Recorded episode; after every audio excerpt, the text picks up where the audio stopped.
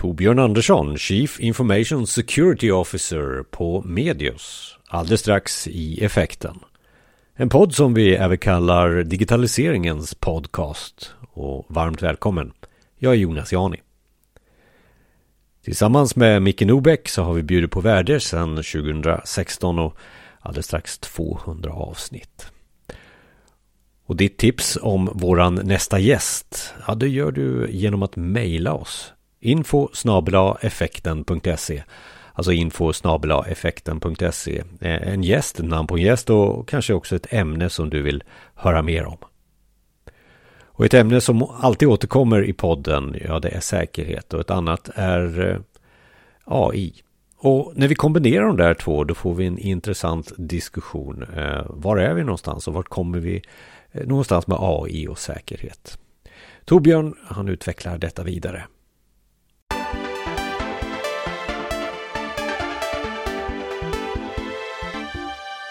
Under flera gånger per år så är Tobbe med oss och pratar säkerhet. Välkommen återigen till podden.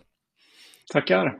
AI eh, och säkerhet denna gång. Och ja, vi vet ju om att nu är AI eh, på frammarsch. Och hur ser det ut då inom cybersecurity? För, vad är det du ser? Ja, men jag ser som så många andra, om man tittar i branschen så är AI någonting som kommer att eh, finnas där inom massa olika segment. Såklart inom cybersäkerhet också. Eh, vi har väl fram till nu nyttjat mest eh, machine learning och att eh, med stora datamängder träna på data och kunna identifiera olika saker i data nästa steg är att kunna dra andra slutsatser kring den här datan och kunna vara på något sätt eh, eh, förutseende kring vad som ska hända. Det är väl det som AI-steget kommer bli. Mer, eh, mer intelligens kring, kring slutsats av datan. Har vi inte haft det tidigare menar du? Har man bara reagerat på när det händer saker? Är det det som är... Nej, men man har varit bra på att analysera data, sånt där som normalt sett har tagit väldigt mycket tid. Man, man har kunnat eh, effektivisera, automatisera, leta efter eh, misstänkta saker i loggar eller i, i analyser, monitorera på ett bättre sätt. Eh, nästa steg med AI kommer bli mer att kunna som sagt eh, titta på beteenden och kunna förutsäga vad som ska bli nästa steg på något sätt. Eh, just det här med beteenden har man ju också tittat på med hjälp av att analysera stora datamängder. Ehm, för att det, det har vi hållit på med länge, att titta snarare på misstänkta beteenden. Men just att kunna förutspå liksom, vad är nästa steg ifall du hittar ett misstänkt beteende. Hur tror vi att angriparen kommer att agera nästa, nästa steg när vi väl har upptäckt någon? Och det är ju den stora skillnaden som jag uppfattar det då eh, på, på, på ett övergripande plan när AI eh, kommer in i cybersäkerheten. Men va, va, hur kan då AI göra skillnad i cybersäkerhetssammanhang? Ja, men den, den, kan göra skillnad genom att uh, identifiera först liksom vad, eh, ifrån ett normalt beteende. Lys, lyssna på ett nätverk och se hur ser nätverkstrafik normalt ut? Hur ser användarbeteende ut normalt? Eh, bearbeta den datan och dra slutsats kring liksom misstänkta beteenden och vad skulle nästa steg kring det vara. Ehm, så att använda den stora datamängd som man redan samlar in eh, på ett bättre sätt. Finns det program att Finns det metoder, program eller bara att köpa från hyllan här som, som du ser på marknaden redan nu? Eller är det någonting som man bygger upp? Man, man bygger in de här AI-tjänsterna Eh, och vi har ju inte än sett riktigt eh, vassa AI-tjänster skulle jag vilja säga. Eh, man brukar lista ett antal, fem, sex företag i, globalt sett som ligger i framkant kring då AI och cybersäkerhet. Eh, och precis som jag beskrev förut så har det varit mycket kring machine learning, att lära sig data, titta på data och titta på olika datakällor. Eh, men när vi pratar AI, och du som pratar mycket AI, jag vet ju att det vill till mer än machine learning, utan det är då när man kan, systemet själv kan dra slutsats eh, och kanske agera själv på ett sätt som vi inte har sett innan. Utan vi får ju se hur de här säkerhetsföretagen och tillverkarna utnyttjar den här tekniken framåt liksom för att få nästa steg i det. Och här blir jag ju alltid lite nyfiken och lite science fiction och lite filmaktig i, i frågan när jag frågar ja, de här kommersiella företagen kanske inte har det, men vad, vad har våra militärer och, och, och, eh, är de framåt, mer framåt eh, i, i det här avseendet som du målar upp? Mm. De, definitivt. Eh, det är väl ganska känt att de ligger ett antal år framför oss i all teknik. Så där är det på en annan nivå och där kan jag tänka mig redan finns det här jag pratar om att göra de, mer, de här mer avancerade attackerna. Ehm, och det jag spånar kring där, eller många spånar kring, är ju ett, ett eh, system som på något sätt då kan ta sig förbi det här med att eh, känna igen vad som är normalt i ett nätverk och inte.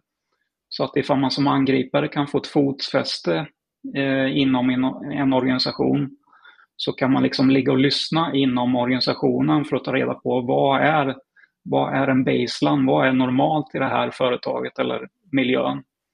För det är just det onormala som alla säkerhetssystem reagerar på. Så först måste jag hitta vad som är normalt. Så jag kan ligga innanför när jag väl är inne och ligga och lyssna på det här under en period.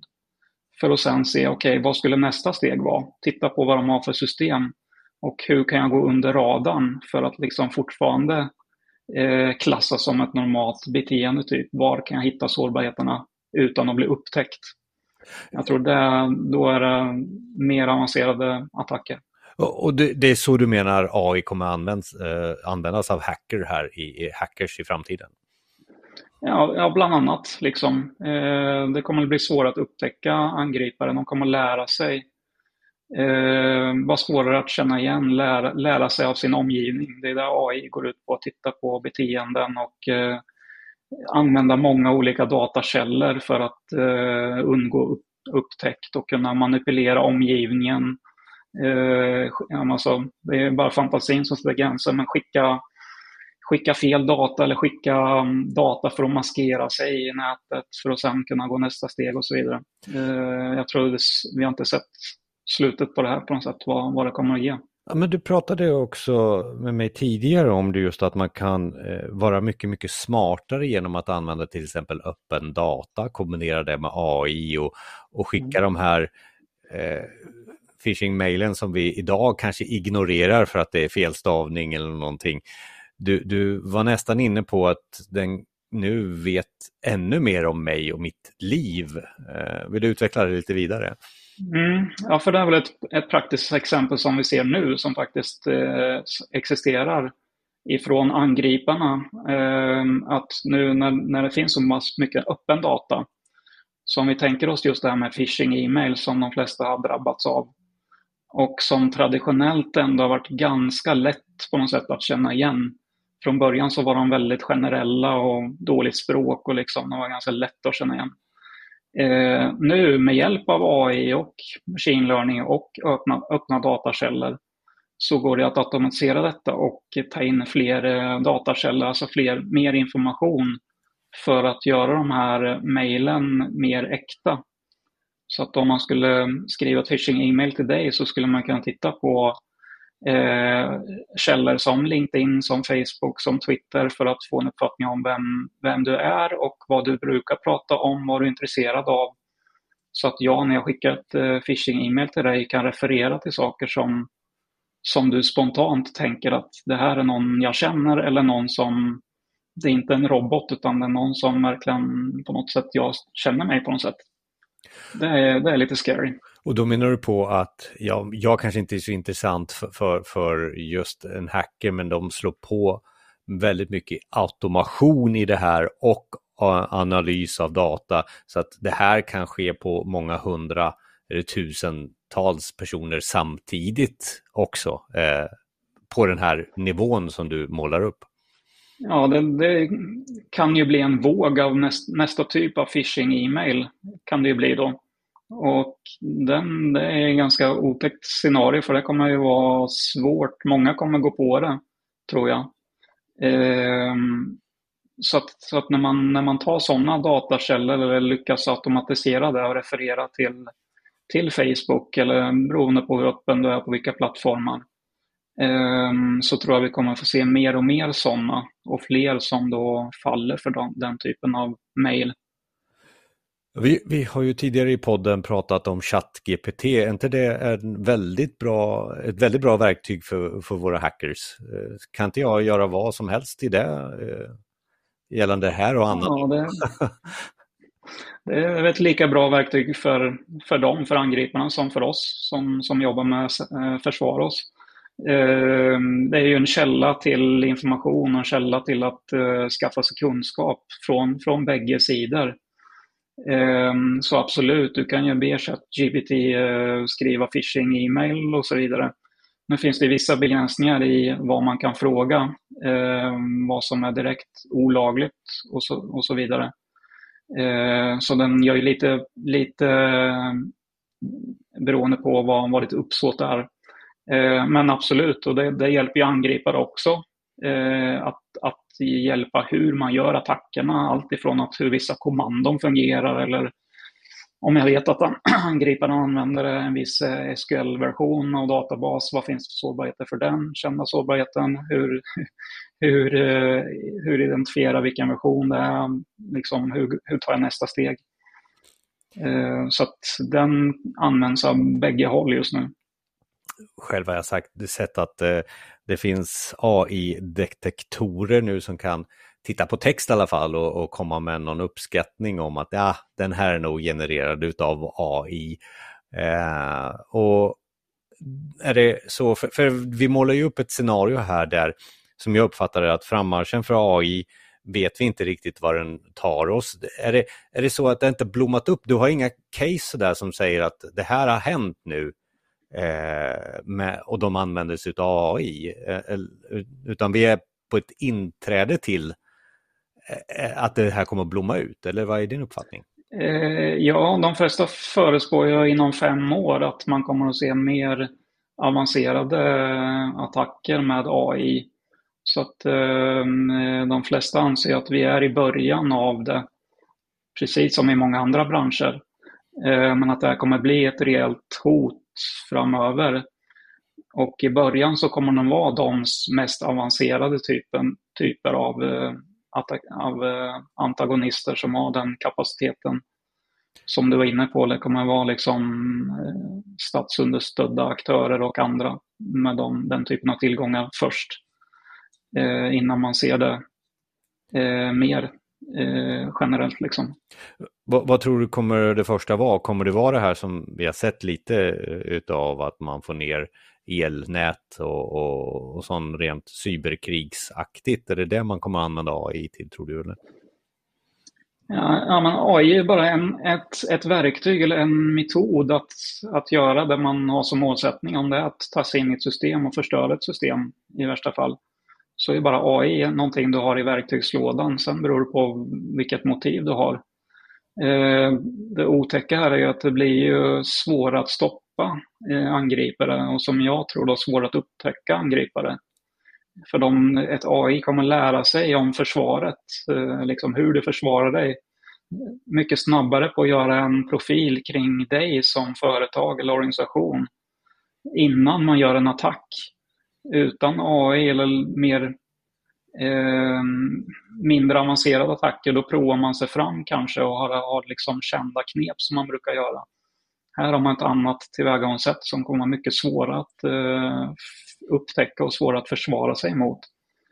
Så att ehm, eh, jag tror man i efterhand kommer få reda på liksom vilken teknik som används i bakgrunden, om det här var om AI var en avgörande komponent eller inte.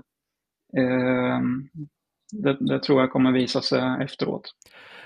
Och nu målar vi upp eh, domedagsdelar här som jag till, till och med var tvungen att, att, googla den här gamla filmen Terminator och vad hette datorn som tog över världen? Skynet hette den. Eh, det, det, känns lite så, som det är eh, så AI slåss mot AI. Eh, det, goda, det goda AI mot det onda AI, eh, ungefär så. Eh, mm. Vem kommer nu vinna då? Mm.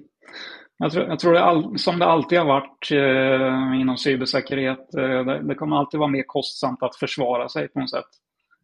en sårbarhet, en lucka, så är du rökt liksom på något sätt.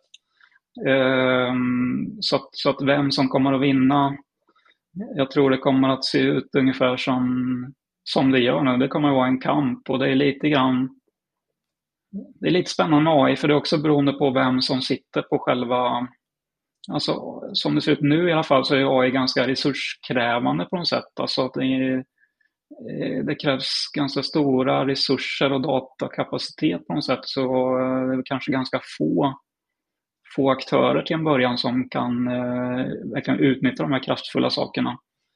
Eh, men vem som vinner, det är svårt att säga.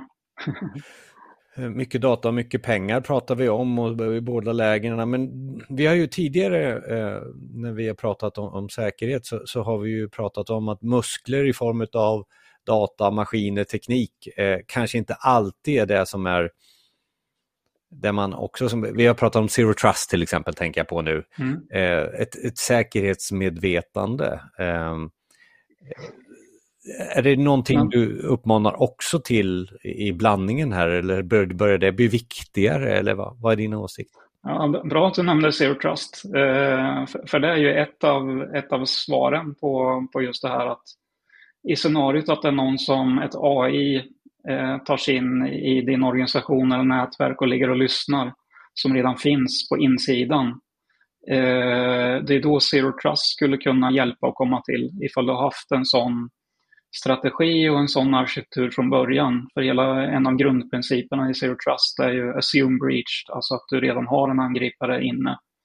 Vad, hur kan du skydda det då, eller hur långt kommer angriparen? Så det går ju hand i hand. Så det är nästan lite spooky eh, att, att man har, att det trummades ut först på något sätt om man ser på eh, amerikanska organisationer, statliga organisationer som eh, har varit snabba kring Zero Trust. De eh, ligger väl också ganska långt fram när det är AI och ser eh, vilka, vilken möjlighet och vilken kapacitet som finns kring det. Och då också ser nyttan med ett sånt, en sån typ av strategi, en Zero Trust-strategi. Eh, så den kommer att bli mycket mer viktig och det kommer att få ännu mer push framåt eh, i och med AI. Men, men så, så, här på slutet, nu, nu målar vi så här, man kan ju sitta i en organisation eller företag och känna att det här är helt omöjligt eh, nu eh, att skydda sig ifrån. I alla fall får jag den uppfattningen. Eh, men skulle du lämna oss med någonting, hur lyckas jag med, med att parera AI inom, inom säkerhet? Alltså några tankar här vi, vi lämnar avsnittet med, hur, hur ska jag skydda mig? Ja, som konsument så kommer du få kommer du få AI från dina säkerhetsleverantörer liksom, i de produkter och tjänster som du köper. Ehm, så att det är som du beskrev en liten kamp mellan, mellan det goda och onda här på något sätt som sker eh, från cybersäkerhetsexperter kontra angriparna. Så att som konsument så kommer du alltid liksom kriga om de, de eh, bästa produkterna leverantörerna kommer att eh, liksom bygga upp sin AI-kapacitet kring det. Så att du kommer ju kon kunna konsumera AI till ditt försvar så att säga. Eh, sen kommer det alltid vara en kamp om vem som vinner i slutändan men, men du kommer ju kunna köpa det så att säga precis som i, inom många andra eh, aspekter så kommer du få AI på köpet. Det här är ett ämne som vi får väl återkomma till när saker och ting börjar hända. Eh, exemplifierat, det är ju tråkigt att säga det, att vi kanske skulle lyfta fram några exempel som vi ser i, i nyhetsflödet här under, under åren som kommer här. Eh, eh, AI och säkerhet, ett ämne som vi säkert återkommer till. Eh, någonting så här mer på, på slutet som vi har glömt att eh, nämna, Torbjörn? Nej, jag tycker AI är jättefascinerande. Det har varit ganska mörka, eller om man ser säkerhet, det har ju varit mycket bekymmer kring AI.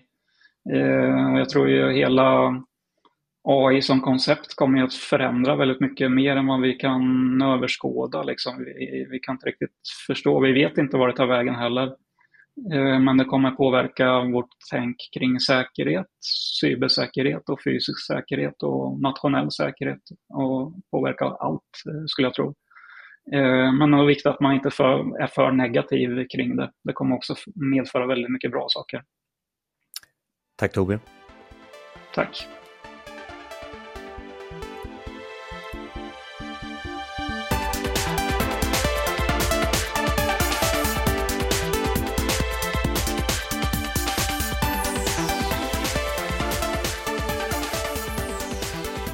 Och Torbjörn Andersson som tillhör ämnet säkerhet för oss här på effekten.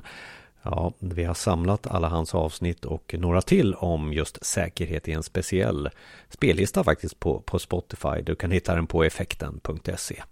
Så leta vidare efter ditt favoritavsnitt där på effekten.se. Och där du kan ge oss betyg i den podcastspelaren du befinner dig i Ge oss så många stjärnor som du bara orkar. Det styrker oss att fortsätta med podden och vi vet också att du gillar det du hör.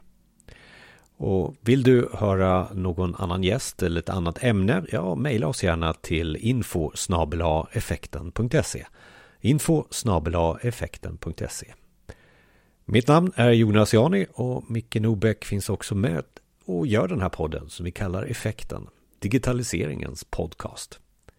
Vi hörs nästa gång.